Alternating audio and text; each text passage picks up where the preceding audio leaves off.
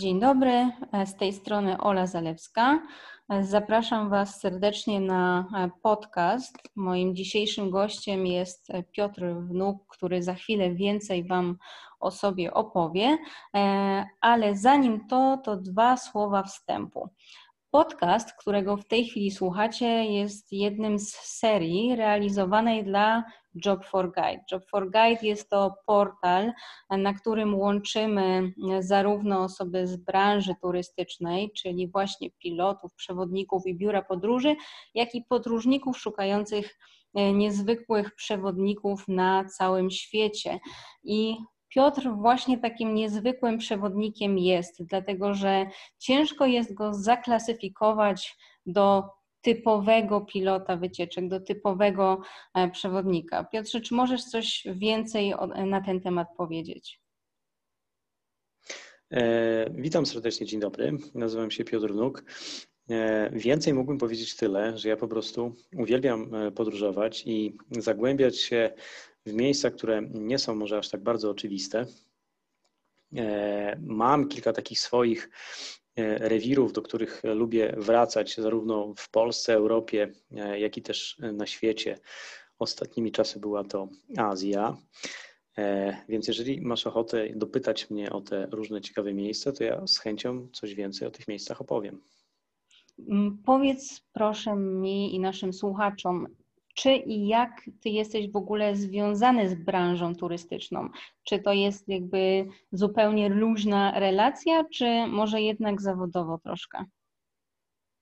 Wiesz co, no z branżą e, turystyczną w tej chwili nie jestem związany w ogóle. E, e, z, jeżeli chodzi o moje podróże, to e, dość często o nich opowiadam na różnego rodzaju festiwalach podróżniczych, czy też w bibliotekach, domach kultury, w szkołach. Staram się dużo przekazywać odnośnie lokalnej kultury, zwyczajów, o tym, jak podpatruję życie lokalnych mieszkańców, najczęściej w wioskach, w których oni mieszkają, żyją i przebywają. Najczęściej opowiadam o Laosie, często też o Wietnamie, Kambodży, troszeczkę o Birmie. Zgadza mi, zdarza mi się czasem też opowiadać o Iranie, ale tak bardzo, bardzo mocno i najwięcej wiem i lubię mówić właśnie o Laosie. Rozumiem. Mimo wszystko, czy możesz, nie wiem, policzyć, ile krajów do tej pory odwiedziłeś? Myślę, że będzie to około czterdziestu pięciu.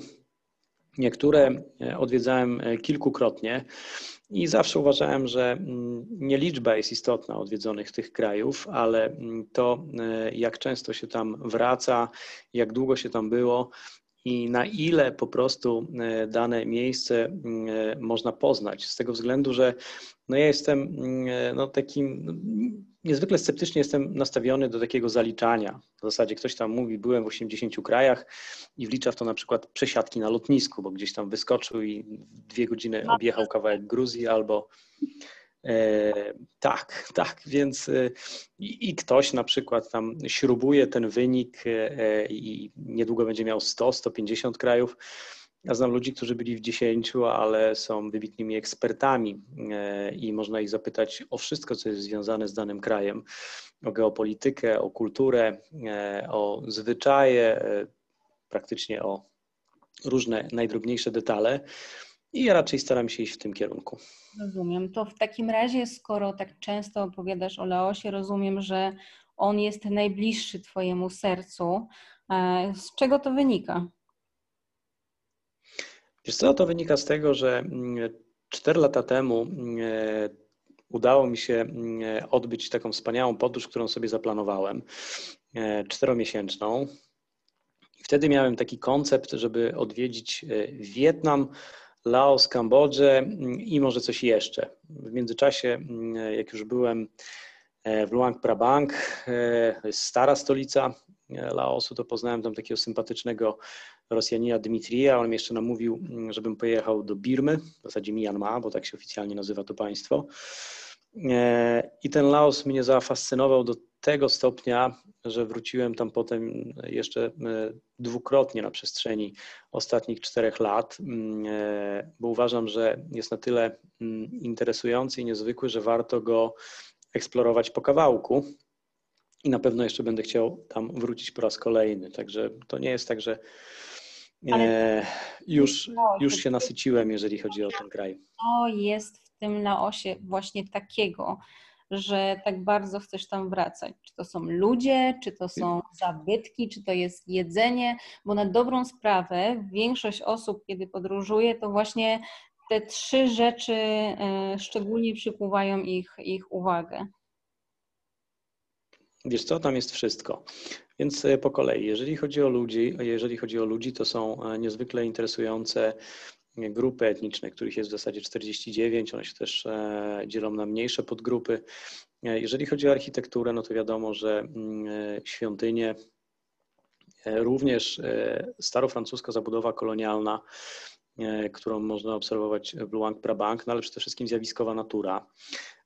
Płaskowyż Bolaven, to są przecudne wodospady, to jest dżungla, która w zasadzie jest w całym Laosie, sześćdziesiąt procent powierzchni Laosu to jest przecież las. Eee, wspaniała kawa, do tego jeszcze takie cudne rzeczy jak archipelag czterech tysięcy wysp, który znajduje się blisko granicy z Kambodżą.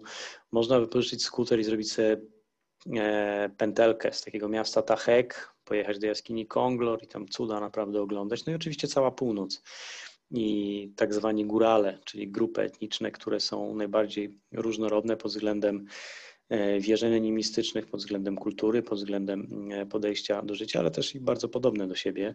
Jeżeli chodzi o jedzenie, to na pewno nie jest to tak niezwykłe i, i, i przepyszne jedzenie jak w Tajlandii, gdzie są wpływy zarówno chińskie, jak i indyjskie. To jest bardzo prosta kuchnia, wynikająca też często z tego, że Laos jest no nadal krajem rozwijającym się, tak, i poziom tej biedy jest naprawdę spory. Natomiast chyba przede wszystkim również to, że on jeszcze nie jest tak komercyjny. Także ja niezwykle ochoczo wracam do tego kraju. Czyli właśnie ze względu na ten brak takiej komercyjnej turystyki polecałbyś naszym słuchaczom, żeby to miejsce odwiedzili, prawda? Bo no nie oszukujmy się, że mm, każdy, kto wybiera się do Azji, na początku raczej celuje, przynajmniej z mojego doświadczenia, w dwa punkty. Albo są to Chiny, no bo Chiny to jednak miejsce, które no, ciężko pominąć, jeżeli planuje się podróżowanie po świecie. I drugi to jest Tajlandia, bo Tajlandia jest takim bardzo przyjemnym wstępem generalnie do całej Azji, właśnie z punktu widzenia tego zderzenia kulturowego i różnorodności jedzenia, nie wspominając już właśnie o ilości miejsc, które można zobaczyć, więc domyślam się, że ten Laos to jest jeszcze troszkę coś innego, prawda? Tak, zdecydowanie tak. No wracając do Tajlandii, jest niezwykle, e, niezwykle wartym odwiedzenia krajem z tego względu, że to jest taka najbardziej cywilizowana Azja i jest niezwykle bezpieczna pod względem dostępu na przykład do służby zdrowia. Nawet uważam, e, czy wręcz mam podejrzenie graniczące, e, graniczące z pewnością, że ich służba zdrowia tajska jest lepsza od naszej. E, Oprócz tego, tak jak wspomniałaś, wspaniałe jedzenie, świątynie i cała północ Tajlandii, która jest również niezwykle interesująca. Tam również są grupy etniczne. Jest to troszeczkę inna Tajlandia niż tą, którą znamy tylko i wyłącznie z wysp, bo ona też jest niezwykle różnorodna. No, oczywiście dla fanów sportu walki, no to kolebka Muay Thai, można iść na wspaniały stadion w Bangkoku i oglądać te potyczki tych naprawdę wyśmienitych gladiatorów. No a Laos tak, Laos on jest jeszcze nadal jeszcze taki niekomercyjny, chociaż to już się zmienia, ponieważ chińska ekspansja i inwestycje powodują, że Vientiane, stolica, ona w porównaniu z tym, co było pięć lat temu, no to jest, no to jest po prostu różnica diametralna. Natomiast w interiorze i w wielu miejscach jeszcze nadal jest tak naprawdę sielsko, tak zupełnie, zupełnie niekomercyjnie. Rozumiem. W takim razie mm, może nie tylko o Laosie, ale skoro no, trochę już popodróżowałeś, to czy mógłbyś opowiedzieć o jakiejś takiej najdziwniejszej historii, najśmieszniejszej historii, bo na pewno no, jako osoba z tak dużym bagażem doświadczeń masz bardzo, bardzo bogate um, przeżycia w tym zakresie. A tak staram się teraz znaleźć w odmętach pamięci, czy, czy było coś takiego, co, co tak mnie drastycznie rozbawiło. Pamiętam, tak, to chyba było podczas mojej pierwszej podróży. Poszedłem do takiej lokalnej knajpeczki, zamówiłem sobie zupę i to była Tajlandia. I oczywiście stoi mnóstwo różnego rodzaju przypraw, które można tam dodawać. No i ja tak sobie dodałem, pamiętam, no tak jak już, jak już sypałem sobie tej, tej, tej jednej z tych przypraw, to ci wszyscy Tajowie, którzy siedzieli nieopodal, oni tak na mnie łypali i tak jeden przez drugiego się zaczęli podśmiewać. Ja tam sobie sypałem, sypałem. No i w sumie jak sobie nasypałem, to potem jak jadłem tą zupkę, no to płakałem jak bóbr po prostu, bo ona była tak pikantna, że no, wzbudziło to ogromną wesołość. I, ale też byłem wytrwały, zjadłem ją do samego końca. Wow. Potem jeszcze... Tak, naprawdę byłem głodny, przyznam się szczerze, byłem głodny, także zacisnąłem zęby i stwierdziłem, że tak, stwierdziłem, że pomimo tego, że jest, lubię pikantne, więc potem jak byłem w takiej wiosce Buntai, grupy etnicznej Katu, oni sami na siebie mówią Kalum, to u nich w zwyczaju jest tak, to było w Laosie, u nich w zwyczaju jest tak, że jeżeli jest gość w ich wiosce, to otrzymuje taką fajkę wodną, ona się nazywa Korgder, to jest taka oznaka gościnności. No, jest wieczerza, siada się po wieczerzy i taką fajkę się otrzymuje. To jest taki, taka rura bambusowa, na takim wysięgniku kładzie się tytoń. Ja nie palę ani papierosów, ani niczego innego, więc generalnie ja miałem niezwykły kłopot, żeby się zaciągać po prostu. Wiesz, to mi wszystko gdzieś buchało z boku, ja cały czerwony byłem, oni tam się pokładali ze śmiechu. I generalnie zawsze po kolacji pierwsze co, to jeden drugiego szturał i mi dawali tą rurę po prostu, żebym ja tam w nią dmuchał. Czy, czy, czy, czy, czy żebym próbował tam, prawda, palić, no ale nie szło mi wybitnie. Także no z takich rzeczy, które tak mi przyszły teraz tak na szybko. Jak mi się jeszcze coś przypomni wesołego, to na pewno jeszcze potem dopowiem. Historii, które no tak bardzo Cię poruszyły, bo nie oszukujmy się, że takie podróżowanie i komercyjne, i też mniej komercyjne niesie jednak ze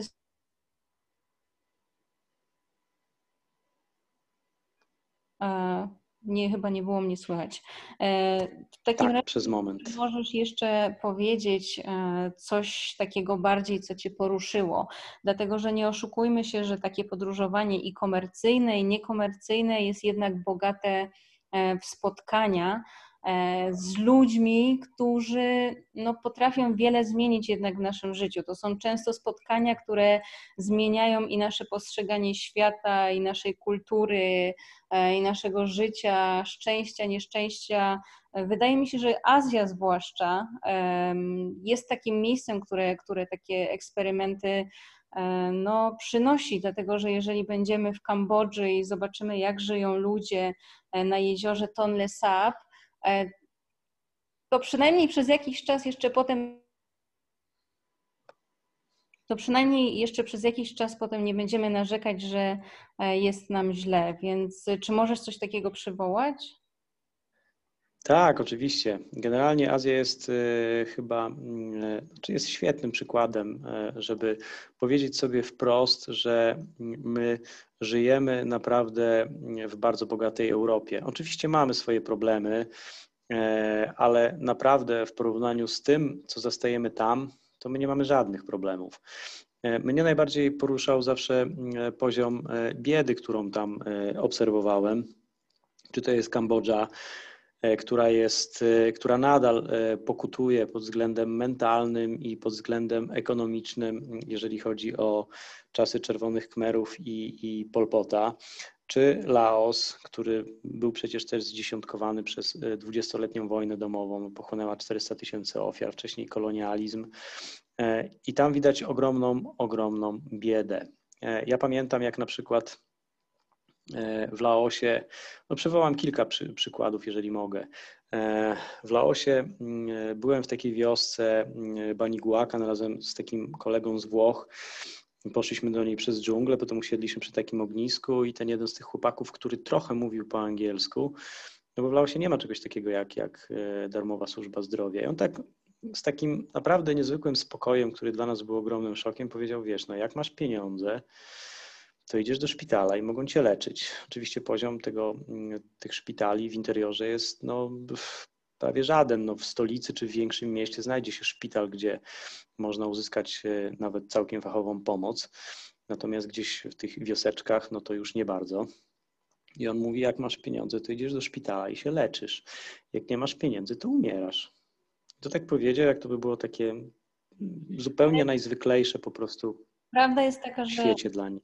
Ludzie mają zupełnie inny stosunek tam i ja pamiętam też właśnie, zwłaszcza jeśli chodzi o Kambodżę i ze względu na tą jej przeszłość tragiczną, a ta, ta historia to jest tak naprawdę historia bardzo współczesna, e, opowiadanie właśnie moich znajomych, którzy często no, nie mają nawet, nie znają swojej daty urodzenia, e, którzy opowiadali właśnie jak kiedyś, mimo tego, że jakiś punkt zdrowotny, bo tego nie można nazwać szpitalem, znajdował się dziesięć kilometrów, dwadzieścia kilometrów od, od ich wioski i jeżeli ktoś zachorował, to wszyscy się zbierali i na noszach nieśli tego sąsiada, żeby go uratować, a w tej chwili, mimo tego, że społeczeństwo wbrew pozorom się bogaci i często ktoś ma jakiś skuter czy samochód, to ciężko o pomoc.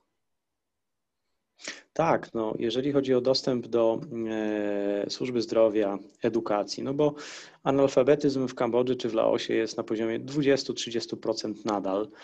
E, wielu ludzi w Laosie czy też w Kambodży, którzy, rolników, którzy mieszkają w wioskach, zdecydowana większość urodzi się w tych wioskach i umrze. Nieliczni pojadą do większego miasta. Jak spotkałem w Laosie takiego jednego młodego chłopaka, u którego spałem w domu, poszedłem z plecakiem do jednej z wiosek, spytałem się, czy mnie przenocują. On mówił trochę po angielsku, więc zaprosił mnie do domu. Potem oczywiście przyszedł lokalny policjant, tam obejrzał mój paszport, no generalnie po co tu przyszedłem i tak dalej.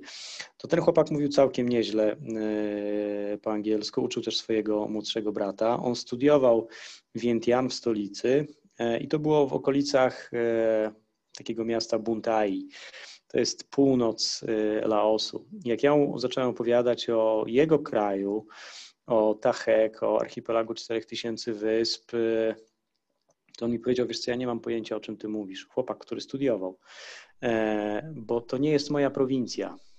Tak, ale więc prawda jest taka, to już że też... podobnie jest nawet w Kambodży, że są ludzie, oczywiście, którzy mieszkają w Siem Reap, miejscowości w zasadzie no, bazującej na turystach podróżujących do Kambodży, żeby zobaczyć Angkor Wat. I okazuje się, że ci ludzie nigdy w tym Angkor Wat, ani w ogóle w tych zabytkach no, tak ważnych dla ich historii nie byli, dlatego że ich po prostu nie stać na to. No, bilety kosztują ciężkie pieniądze, bo taki bilet wstępu jednodniowy nawet to jest trzydzieści dwa dolary. I okazuje się, że no rząd w zasadzie w żaden sposób nie zależy mu na tym, żeby lokalni mieszkańcy jakoś podziwiali, mieli dostęp do tej historii. Najważniejsze, że zarabia pieniądze na turystach. Tak, zdecydowanie tak. No jeżeli mówisz o kompleksie świątyń Angkor, tam przecież między innymi można zobaczyć wewnątrz świątynię Angkor Wat czy świątynię Bayon. Tak. Jak ja byłem cztery lata temu, to e, chyba sześćdziesiąt dolarów kosztował bilet dwu- albo trzydniowy. No to są ogromne koszty. E, trzydzieści dwa to jest taki jednodniowy, więc to jest bardzo, tak. bardzo wysoka cena. E, wydaje mi się, że w ogóle jak na warunki, ale no też trzeba pamiętać o tym, że tak naprawdę Kambodża nic innego nie ma do zaoferowania, znaczy z punktu widzenia, inaczej, może to źle zabrzmiało, Kambodża ma bardzo wiele do zaoferowania, ale to jest punkt docelowy naprawdę dla wszystkich turystów, którzy do tej Kambodży przyjeżdżają, e, najważniejszy. Dlatego też no, wychodząc z założenia, że każdy przyjedzie tylko na ten jeden, trzy, pięć, siedem dni, żeby zobaczyć te zabytki, no to ten rząd stara się po prostu jak najwięcej z tego wyciągnąć. Tak, no to jest taki sztandarowy zabytek. E, tak jak powiedziałeś, zdecydowana większość biednych rolników, którzy mieszkają nieopodal, nigdy nie widziała na oczy tych świątyń, chyba że ktoś na przykład jest kierowcą tuk-tuka i z tymi turystami jeździ i, i im pokazuje. E, no, w, w, Większość turystów, która przyjeżdża, najczęściej jest namawiana do tego, żeby zobaczyć zjawiskowy, w cudzysłowie, wschód słońca w świątyni Angkor Wat. I potem ktoś, kto się da namówić, to ogląda ten wschód słońca tam pięćset, tysiąc osób. No, bardzo podobnie jak w Birmie, w, w tej wspaniałej miejscowości, w której jest taka ogromna ilość stóp. I też zawsze było takie popularne, żeby wejść na dach po prostu i obserwować tam akurat zachód słońca. No to tam są też tak nieprzebrane tłumy, że to przypomina naprawdę jakieś, jakieś wręcz oglądanie widowiska sportowego na stadionie. I tak, masz rację, że, że najczęściej zdecydowana większość osób ze względu na ten film Tomb Raider, w którym Lara Croft grała główną...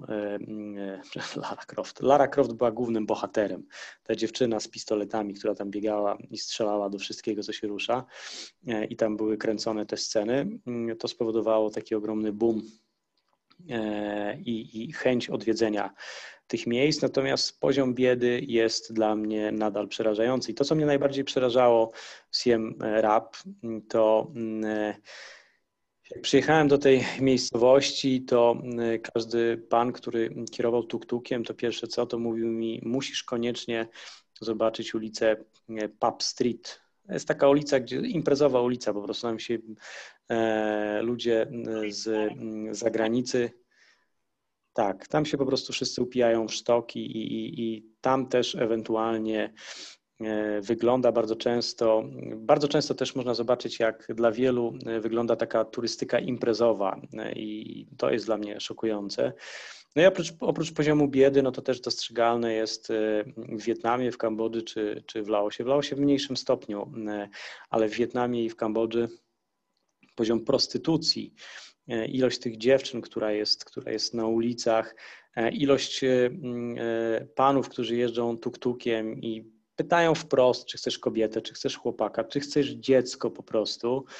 To jest coś, co jest dla mnie naprawdę niezwykle szokujące, no bo to jest niestety prawo podaży i popytu, ponieważ wszyscy bogaci ludzie z Zachodu, ze Stanów Zjednoczonych, z bogatej Europy, czy bogaci Azjaci, wszyscy ci, którzy mają pieniądze, oni wiedzą, że mogą sobie przyjechać do Kambodży i mogą sobie kupić kobietę na cały dzień za piętnaście, dwadzieścia dolarów. Ona z nimi mieszka, je e, i dotrzymuje... Przepraszam, nie dosłyszałem. Mówię, albo dziecko za worek ryżu, bo to jest jeden z większych problemów w Kambodży, że tak naprawdę właśnie z tych sierocińców tak zwanych dzieci są zabierane przez opiekunów jednodniowych i często te dzieci potem już nie wracają. Tak, no zresztą, zresztą też, no tak, to jest, to jest niestety straszne i to jest coś, co jest niezwykle widoczne. E, uważam, że no, niewiele się z tym robi, ponieważ no, e, jeżeli każdy, kto ma pieniądze, wie o tym, że, że taką usługę dostanie, to ci, którzy chcą zarabiać w ten sposób pieniądze, będą starali się e, no, zrealizować takie usługi. Też poziom narkomanii e, tych biednych dziewczyn, które się prostytuują, bo prędzej czy później to zaczyna... zaczyna iść w takim kierunku, że one już po prostu e, czasami z własnej woli, czasami są przymuszane do tego, żeby, żeby, żeby, żeby e, przytępiać te zmysły narkotykami. No i poziom e, wykolejenia tych ludzi jest po prostu z biegiem czasu, no niestety ogromny.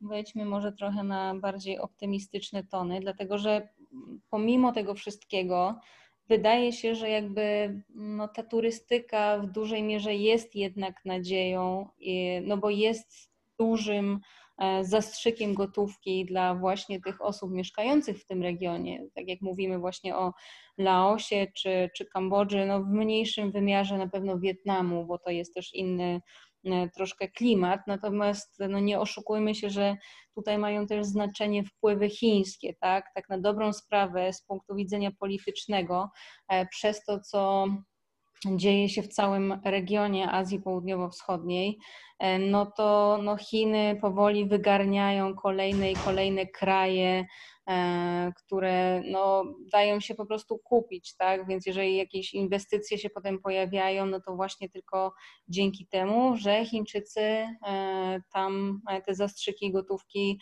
dostarczają, no i no wiadomo, sytuacja polityczna jest bardzo ciężka, ale nie zmienia to faktu, że naprawdę warto te kraje odwiedzić, dlatego że przynajmniej z mojego doświadczenia, a jeśli chodzi o ten region, no to zrobiłam już iks iks iks grup, turyści są zawsze zaskoczeni i zachwyceni. I tak naprawdę oczywiście jadą z takim nastawieniem na Tajlandię, ale jeżeli ta nasza objazdówka dociera do Kambodży, to są bardzo jakby tacy mm, zauroczeni tym miejscem, tak? I właśnie i tymi ludźmi, i jedzeniem, i jakby całym klimatem, mimo tego, że wydaje się, że no jest jakby biednie i, i w porównaniu do Tajlandii czy Wietnamu to widać taki przeskok e, cywilizacyjny, e, to jednak jest w tych miejscach, tak jak właśnie Laosie, Birmie, Kambodży, coś takiego, co po prostu tych ludzi przyciąga i co powoduje, że naprawdę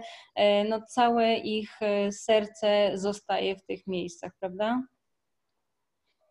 Tak, oczywiście. No, kompletna odmienność. No, czy w Wietnamie, czy w Kambodży, czy w Laosie, to jak usiądziesz na ulicy i zobaczysz, jak ta ulica żyje, czy pójdziesz na pierwsze lepsze targowisko, to możesz pół dnia na tym targowisku spędzić i zobaczyć takie niezwykłe cuda, których nie zobaczysz tutaj w Europie, bo to, to jest kompletnie, kompletna odmienność pod względem kulturowym i obyczajowym.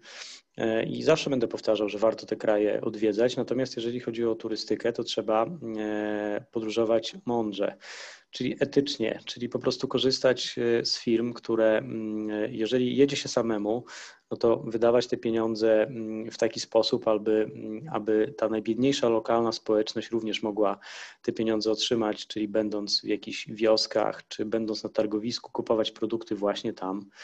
Jeżeli ktoś chce skorzystać z biura podróży, no to warto sprawdzić, czy to biuro podróży współpracuje, i to jest najistotniejsze, z lokalnymi przewodnikami, z małymi lokalnymi firmami, czy płaci tym, tym, tym ludziom, którzy, z którymi współpracuje i kooperuje, to wtedy ma to sens, takie świadome podróżowanie, bo wtedy tymi pieniędzmi wspiera się tych, którzy naprawdę tego potrzebują, bo jest wiele firm, które ekspansywnie bardzo działają Na, w tych krajach, tak jak powiedziałeś na przykład o chińskiej ekspansji, to tak, no, chińska ekspansja w Kambodży i w, La, w Laosie jest widoczna na ogromną skalę. Ja nawet śmiem twierdzić, że Laos w tej chwili staje się już chińską prowincją i jest w pełni uzależniony, albo jest na bardzo szybkiej ścieżce, aby, uzale, aby uzależnić się w pełni od, od Chin. Jak będziesz miała potem chwilę czasu, to jeszcze mogę opowiedzieć o energetyce w Laosie, jak to wygląda w kwestii zainwestowanych pieniędzy przez Chiny w hydroenergetykę i budowanie hydroelektrowni na Mekongu i, i, i różnych rzekach, które... całej Azji, tak? Tak naprawdę to jest, nawet powstały już przecież dokumenty, no bo problem polega na tym, że jak wiemy Google Maps nie działa w Chinach, więc te wszystkie satelity gdzieś tam bardziej szpiegowskie śledzą to, co robią Chiny. No i okazuje się, że Chiny od bardzo dawna, no Tama Trzech Przełomów to jest taka największa ich inwestycja, ale ponieważ no, kraj ogromny, e, gospodarka się rozwija, zapotrzebowanie na prąd jest no, w zasadzie m, ciężko znaleźć drugie takie miejsce na świecie, to stawiają te tamy wszędzie. Stawiają ich tyle, tak, ile chcą. Wiesz co, jeżeli, jeżeli już poruszyliśmy ten temat, no to pozwolisz, że, że dokończę. Jeżeli chodzi o Laos, to trzydzieści procent eksportu tego kraju to jest energia elektryczna, prąd. W dziewięćdziesięciu procentach jest odbierany przez Tajlandię. I no, no, teoretycznie to pomysłem rządu Vientiane niby było żeby Laos stał się taką baterią, która będzie cały półwysep indochiński zaopatrywać w prąd. Natomiast chińskie firmy zainwestowały na przestrzeni ostatnich dziesięciu lat w hydroenergetykę około dziesięć miliardów dolarów. Docelowo ma powstać około stu elektrowni, hydroelektrowni. W tej chwili już działa na pewno około sześćdziesięciu do siedemdziesięciu. W tym roku jedyny operator energetyczny w Laosie, czyli Electricity du Laos Transmission, został wykupiony przez chińską spółkę Southern Power China Grid, ponieważ no, Laos jest w tej chwili na skraju bankructwa. No, z rezerwy to, jest około, to są dane z czerwca, rezerwy to jest około dziewięćset milionów dolarów, zobowiązania to jest miliard dwieście, łącznie z obligacjami, które zostały wypuszczone w Tajlandii, więc Chińczycy dali ofertę nie do odrzucenia, czyli zaproponowali wspaniałomyślnie wykupienie tegoż operatora, więc Laos w niedługim czasie będzie tą baterią, która będzie zaopatrywała wszystkie kraje ościenne, natomiast zysk z tego będą czerpać przede wszystkim chińskie spółki. Tak jak w dwa tysiące osiemnastym roku doszło do ogromnej tragedii. Tama, która była budowana przez konsorcjum laotańsko koreańsko-tajskie na płaskowyżu Bolaven przelały się zbiorniki retencyjne i doszło do ogromnej katastrofy. No z oficjalnych danych podanych przez, przez rząd laotański, na ile to jest wiarygodne, niech każdy sam oceni, kto wie, jak wygląda sytuacja geopolityczna w tym kraju. To tysiąc osób zostało uznanych za zaginionych, siedem tysięcy osób straciło dach nad głową i zdecydowana większość inwestycji zarówno w Laosie, jak i w Kambodży chińskich jest po prostu z pogwałceniem jakichkolwiek ekosystemów. Tak jak... Stawić to z ilością osób zamieszkujących Laos. Czy mógłbyś powiedzieć, ile osób w tej chwili szacuje się, że mieszka w Laosie? No w tej chwili z tych danych, które można przyjąć, to jest pomiędzy sześć i pół a siedem milionów. No przyjmijmy, że sześć przecinek siedem miliona obywateli w Laosie żyjących. Rozumiem. A jak to wygląda z duchowością w Laosie? Dlatego, że no jak wiemy, tak naprawdę Azja stoi... Szczególnie Azja Południowo-Wschodnia stoi buddyzmem. Oczywiście buddyzm to jest bardzo szeroki temat, bo tutaj też tych odłamów buddyzmu mamy kilka. Z Twojego doświadczenia, kiedy właśnie tak podróżowałeś, docierałeś do takich nietypowych miejsc, jak to wygląda z tą duchowością u tych ludzi? Znaczy... To w zależności od grup, w zależności od grup etnicznych. Największa grupa etniczna Lao, która bardzo często też jest nazywana Laolum, która zamieszkuje praktycznie cały Laos, jest około czterdzieści procent całej populacji. U nich jest widoczny taki wspaniały dualizm, czyli wyznają buddyzm Theravada oraz wierzą w duchy animistyczne Pi, to są duchy ziemi. Przed domami mają takie małe kapliczki dla tychże właśnie duchów. W dobrym tonie jest, aby przynajmniej jeden syn w rodzinie, przynajmniej na dwa lata, stał się mnichem. No, można w Laosie być mnichem okresowo, można wrócić do stanu świeckiego po jakimś czasie. Wierzą też w takie duchy cielesne, się nazywają kwany. Każdy w, według nich ma takie trzydzieści dwa w sobie, one są odpowiedzialne za jakiś organ i jak coś tam zaczyna popolewać, to się wychodzi z założenia, że no, ten kwan, który był odpowiedzialny akurat za to, co boli, zreiterował i wtedy jest taka ceremonia przywoływania tego kwana. Natomiast grupy etniczne, które zamieszkują północ Laosu, to są w zdecydowanej większości animiści. Tam rzadko gdzie spotka się świątynię buddyjską. I ten animizm w zależności od grupy etnicznej jest też różnorodny. Wierzy się w różne duchy, które są takie, które wspierają wioskę, a są też takie, których należy się obawiać i trzeba się do nich modlić. No jest mnóstwo takich ciekawych zwyczajów. No grupa etniczna Katu to jest akurat grupa, która zamieszkuje płaskowyż Bolaven. Tam jak wchodzisz do czyjegoś domu, to nie możesz zapukać.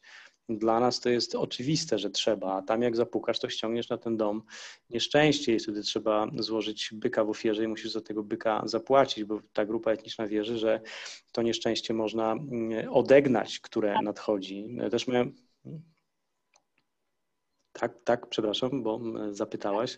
Ogromny koszt taki, taka ofiara.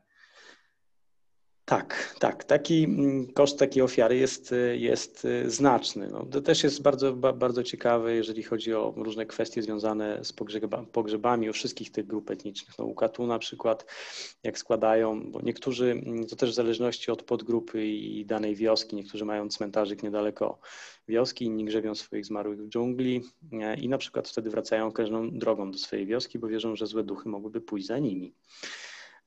Grupa etniczna Hmong, oni natomiast zawsze grzebią swoich, najczęściej grzebią swoich zmarłych podczas zachodu słońca, gdzieś na jakimś zboczu góry i najbliższa rodzina przez całą noc pozostaje przy tym grobie, ponieważ wierzą, że złe duchy mogłyby tą duszę sprowadzić na manowce i ona gdzieś tam nie dotarłaby do, do nieba.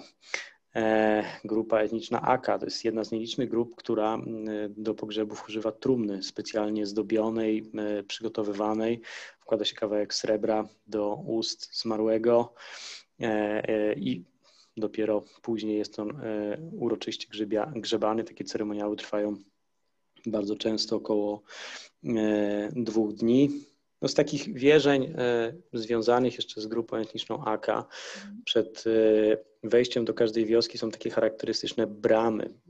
One też się niezwykle różnią, bo Akha też się, też się dzieli na różne podgrupy i te bramy też są różnorodne. Jest ogrom totemów na tych bramach, nie można pod żadnym pozorem tej bramy dotykać.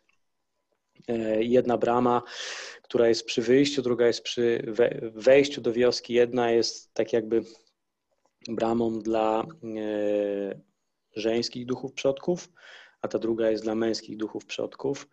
Też bardzo często, znaczy teraz już w, w dużym stopniu te, te wszystkie animistyczne zwyczaje już się zacierają, ale kiedyś jak grupa etniczna Akha chciała wybudować wioskę, to robili tak zwany test jajka. Kopali taką dziurę w ziemi, wrzucali tam jajko. Jak jajko się roztrzaskało, to znaczyło, że duchy ziemi zaakceptowały, że oni chcą tą wioskę wybudować i szamia, szaman stawiał tam swoje, swoje domostwo. No jest ogrom różnych takich wspaniałych wierzeń. Też różne grupy etniczne różnią się od siebie pod względem umiejętności. Na przykład Hmongowie zawsze byli świetnymi jubilerami i wyrabiali wspaniałe rzeczy ze srebra. Akha to byli świetni myśliwi. Hmongowie i, Khmu, Hmongowie i grupa etniczna Kamu, która jest najstarszą grupą etniczną, jedną z najstarszych, oni na początku zeszłego tysiąclecia przewędrowali do Laosu. To, to są świetni kowale. E, grupa etniczna Kamu też jest rewelacyjna, jeżeli chodzi o wyrabianie różnych rzeczy z ratanu, z bambusa, różnych pułapek, koszy, innych takich rzeczy. Hmongowie z kolei już teraz coraz mniej, ale, ale kiedyś bardzo e, często wyrabiali ubrania techniką batikową. Batik, czyli wosk naklejany na ubrania, potem on był odklejany i te wzory piękne różne się tworzyły. Potem przy granicy z Chinami grupa etniczna Yao, która dzieli się na grupę etniczną Lanten oraz Lumien. Są na przykład świetni w farbowaniu ubrań i też jako jedni z nielicznych, no są jeszcze wioski, trochę już takie dla turystów, ale są jeszcze wioski, gdzie możesz pojechać i możesz zobaczyć, w jaki sposób wyrabia się czerpany papier, bo to jest jedna z nielicznych grup etnicznych, która swoje wierzenia, rytuały i wszystkie rzeczy związane z kulturą spisywała właśnie dzięki temu, że mieli, posiadali umiejętność wyrabiania papieru czerpanego. Wow, super. No, jak widać, Laos to dość mały kraj, tak, bo powierzchniowo jest mały, ale no, jeśli chodzi o zróżnicowanie takie kulturowe, to na pewno dla podróżnika to jest nie lada gratka.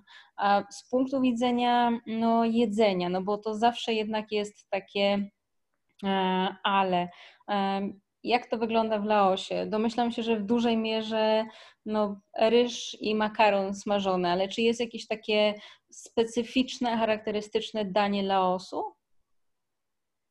Tak, jak najbardziej. To, że przede wszystkim lepki ryż. Nawet kiedyś było takie powiedzenie, ono było związane właśnie z grupą etniczną Laolum.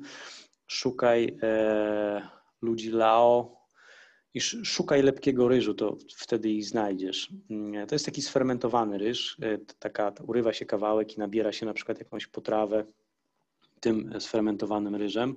Też można ten lepki ryż spotkać w Tajlandii, szczególnie w rejonie Isan i, i w części północno-wschodniej, bo Tajowie, którzy zamieszkują tamte tereny, to są mentalnie i kulturowo ludzie bardzo, bardzo zbliżeni do, do grupy etnicznej Laolum. Kolejna taka potrawa to jest larb.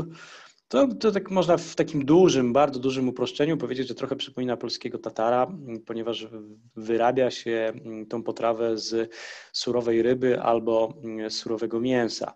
Ja taki wspaniały larb jadłem w jednej z wiosek Banna na północy Laosu, gdzie przebywałem przez kilkanaście dni, tam gościłem u mojego gospodarza, ale dla mnie, bo tam też przyjechała taka francuska i zaprosili nas na taką uroczystość rodzinną, gdzie przyszła taka wąska grupa najbliższej rodziny, to specjalnie dla nas usmażyli tą rybę i jedliśmy ten larb z ryby smażonej. No wiadomo, jeżeli chodzi o surowe mięso i, i ludzi z, z zewnątrz, to pasożyty i inne takie małe ustrojstwa, które mogłyby nam bardzo, bardzo zaszkodzić, to czasami nawet na długie lata. No do tego też dość popularne są różnego rodzaju kiszonki w Laosie. Natomiast pod względem kulinariów to w małych wioskach czy też głęboko w interiorze ta kuchnia jest bardzo prosta i dość często też bardzo uboga. Tak na dobrą sprawę, co znajdą w lesie i upolują różnego rodzaju małe gryzonie, ptaszki, żaby, ryby. Ryby też są wspaniałe. Jak na północy byłem u mojego gospodarza we wsi Banna i chodziliśmy na ryby z taką siatką przez staw, potem smażyliśmy, no to te ryby były naprawdę wyśmienite i, i, i, i wspaniałe. Ale pod względem kulinariów Laos na pewno nie jest tak efektowny jak, jak Tajlandia. Natomiast jeżeli ktoś chce dobrze zjeść różnych takich laotańskich smakołyków, to Vientiane w stolicy, która teraz no już staje się metropolią ogromną, no już powstają centra handlowe, które są niezwykle podobne do naszych europejskich centrów handlowych, budowane przez chińskie konsorcja, to tam ilość różnych knajpek, restauracyjek jest ogromna. Super, dzięki.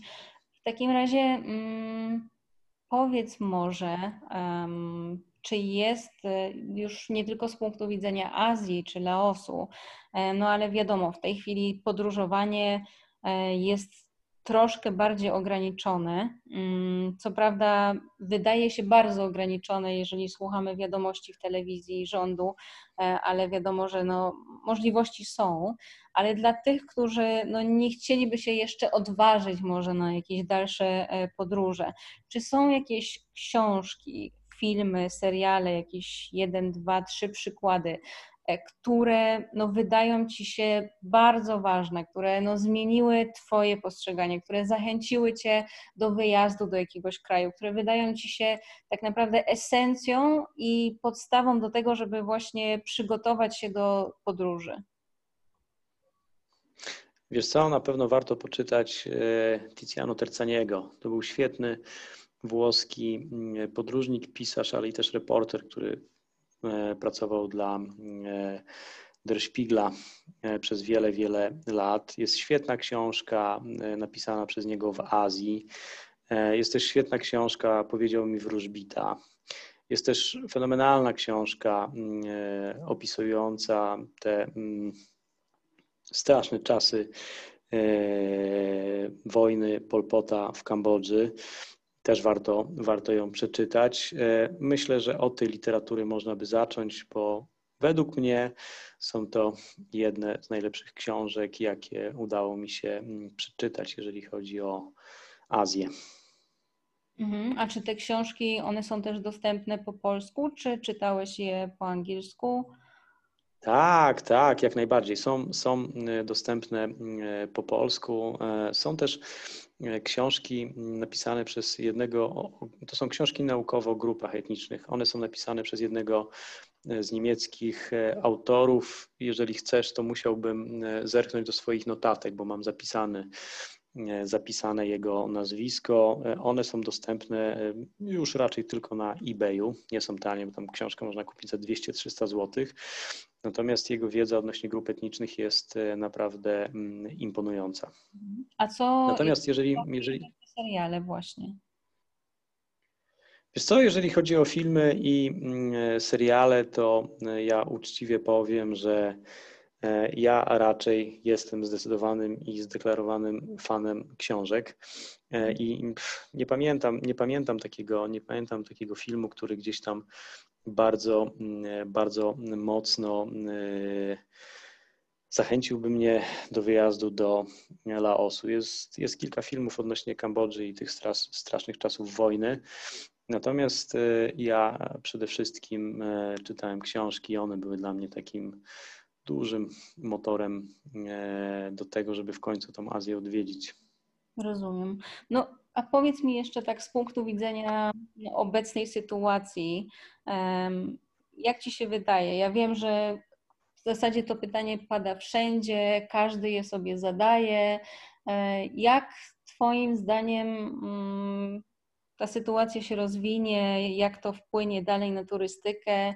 Czy uważasz, że coś nagle się zmieni drastycznie, czy już niebawem wrócimy do naszych przyzwyczajeń podróżniczych? Wiesz co, ciężko powiedzieć. Myślę, że jak szczepionka związana z przeciwdziałaniem przeciwko kowid-owi wejdzie do użycia i wszelkie testy potwierdzą, że no, można aplikować ją bezpiecznie i nie nosi to żadnych problemów zdrowotnych, to myślę, że w dużym stopniu ludzie znów zaczną podróżować w takiej formule, jaka była rok czy dwa lata temu. Myślę, że jeżeli chodzi o ten okres pandemiczny, to dla wielu, wielu był to jakiś tam pewien czas refleksji i wielu wysnuło jakieś wnioski, które okazały się bardzo, bardzo mądre i, i, i, i, i potrzebne. Pytanie natomiast, czy, czy, czy te wnioski będą nadal obowiązywać w sytuacji, kiedy ten okres popandemiczny minie i, i jak do nich podejdziemy, bo ja osobiście uważam, jeżeli możemy tutaj zahaczyć o ekologię, myślę, że powinniśmy. Jeżeli w niedalekiej perspektywie nie ograniczymy emisji gazów cieplarnianych do atmosfery, jeżeli lody na Grenlandii będą topnieć w takim tempie, w jakim topnieją, jeżeli będzie dochodzić do ogromnych susz, które, które już są dostrzegalne, my jeszcze tego tak nie odczuwamy, ponieważ Europa ma bardzo umiarkowany klimat i my jeszcze nie, nie czujemy czy nie dostrzegamy tych zmian, które już się dzieją. Więc jeżeli nie powstrzymamy emisji gazów cieplarnianych... Dużo nam dały jednak do zrozumienia. Święta bez śniegu... Jeszcze stały... raz, przepraszam. Święta bez śniegu stały się normą. Tak, właśnie. I ja jak na przykład z kimś rozmawiam i mówię właśnie o emisji gazów cieplarnianych, które musimy ograniczyć i każdy mówi, a nie, to tam co, to ta bzdura, bójda, tam ekowariaci i tak dalej. To ja zawsze go pytam, to, to, to, to, to pamiętasz jak byliśmy dziećmi, jak zjeżdżaliśmy na sankach i tego śniegu było co niemiara? Kiedy był śnieg na święta? Kiedy, powiedz mi, kiedy był śnieg na święta? Więc y, musimy się wszyscy zabrać za to, żeby zacząć dbać o tą planetę, bo jeżeli tego nie zrobimy, to ten COVID, on przyniósł jakąś refleksję, ale musimy coś z tym zrobić, bo jeżeli to będzie tylko na zasadzie, dobra, COVID minął, hulaj dusza piekła nieba i piekła nie ma i znów wracamy do tego, co było, to za chwilę e, będzie czekać nas kolejna epidemia, potem kolejna i kolejna e, i one będą już dużo, dużo bardziej groźniejsze, bo tutaj, jeżeli chodzi o COVID, to e, jeżeli porozmawia się z naukowcami, to poziom śmiertelności tego wirusa jeszcze na szczęście nie jest tak wysoki, jak na przykład był w przypadku eboli. Natomiast jeżeli nie zaczniemy dbać o naszą planetę i nie zaczniemy e, inaczej podchodzić do e, pustoszenia jej zasobów, to prędzej czy później, e, znaczy planeta sobie poradzi, planeta zawsze sobie poradzi, planeta będzie, nas nie będzie. Głównego szkodnika na Ziemi, człowieka, nie będzie prędzej czy później, jeżeli nie zaczniemy robić tego, co powinniśmy w kwestii dbania o naszą planetę i, i w kwestii ekologii. I mam nadzieję, że ta refleksja będzie przynajmniej dla większości z nas przyczynkiem do tego, żeby zacząć funkcjonować inaczej, ograniczyć konsum, konsumpcjonizm, być bardziej proekologicznym i żeby próbować naciskać na duże korporacje, które są głównym emitentem gazów cieplarnianych. Pewnie. A powiedz mi jeszcze taką rzecz, czy w tej chwili jesteśmy w stanie wyjechać do Laosu? E, wiesz co, jak ostatnio e, pisałem do mojego kolegi, to on odpisał mi, że na razie jeszcze nie jest to możliwe, pomimo tego, że tam poziom tych zachorowań był naprawdę, a to też wynika niestety, znaczy niestety z bardzo mizernej służby zdrowia, no tam nie oczekujmy, że w Laosie ktokolwiek robił testy na COVID, no zdarzało się, że robiono te testy w Vientiane, w stolicy i to najczęściej obcokrajowcom, to jak, jak gdzieś tam pisałem do mojego kolegi w Laosie, to on mi odpisał, jak u nas w marcu była pierwsza fala pandemii, to on mi odpisał, że niegoś tam w Vientiane siedem przypadków stwierdzili, także jakiś jeden w Muang Sing, bo on właśnie z tamtej miejscowości pochodzi. Jak z nim rozmawiałem dwa tygodnie temu, to powiedział mi, że na razie jeszcze takiej możliwości nie ma, natomiast to jest wszystko bardzo, bardzo dynamiczne i no ja jestem generalnie z nim w ciągłym kontakcie, i bo chciałbym mieć możliwość Niebawem. pojechania tam w przyszłym roku. Niebawem, tak, więc ja to gdzieś tam... W razie, że jak tylko będzie możliwość wyjechania, to Laos będzie pierwszym celem Twojej podróży, czy masz jakieś inne plany na najbliższy wyjazd? Wiesz co, jeżeli generalnie będę dysponował odpowiednim budżetem, to na pewno będzie to Laos. No, jeżeli chodzi o inne moje plany, to gdzieś tutaj niedaleko, ale tak, na pewno, na pewno myślę o tym, żeby do Laosu wrócić. Może jeszcze uda mi się wtedy zahaczyć o Chiny i o dystrykt Yunnan, może o Bangladesz. Ale tak, na pewno, na pewno, na pewno Azja. Też, też myślałem o tym, żeby z namiotem i z plecakiem wrócić do Izraela, żeby pojeździć po pustyni, żeby, żeby zeksplorować ten kraj pod względem też przepięknej natury, którą, którą można tam oglądać. Na pewno chciałbym wrócić na Majorkę i połazić znowu po górach Serra de Tramuntana.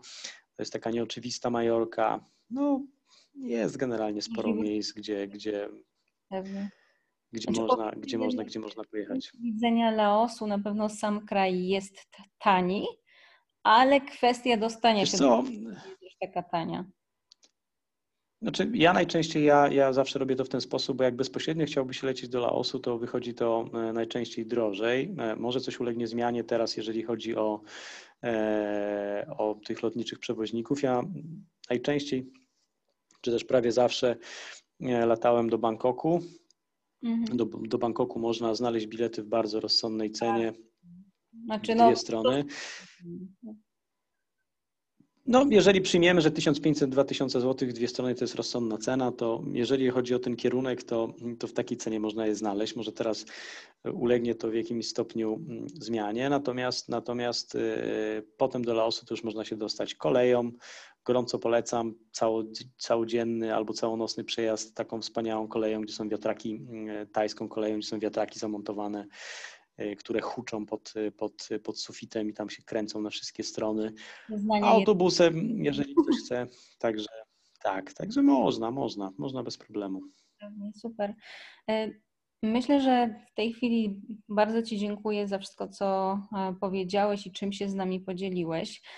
Jak słyszycie, no, wiedza i doświadczenia Piotra są przeogromne i wydaje mi się, że no, zwłaszcza w tych nowych realiach turystycznych, kiedy w liczymy na to, że już z początkiem przyszłego roku zaczniemy częściej wyjeżdżać, no to jednak jakość będzie miała znaczenie i każdy już coraz bardziej zwraca uwagę na to nie tylko gdzie jedzie, ale jak jedzie i z kim jedzie.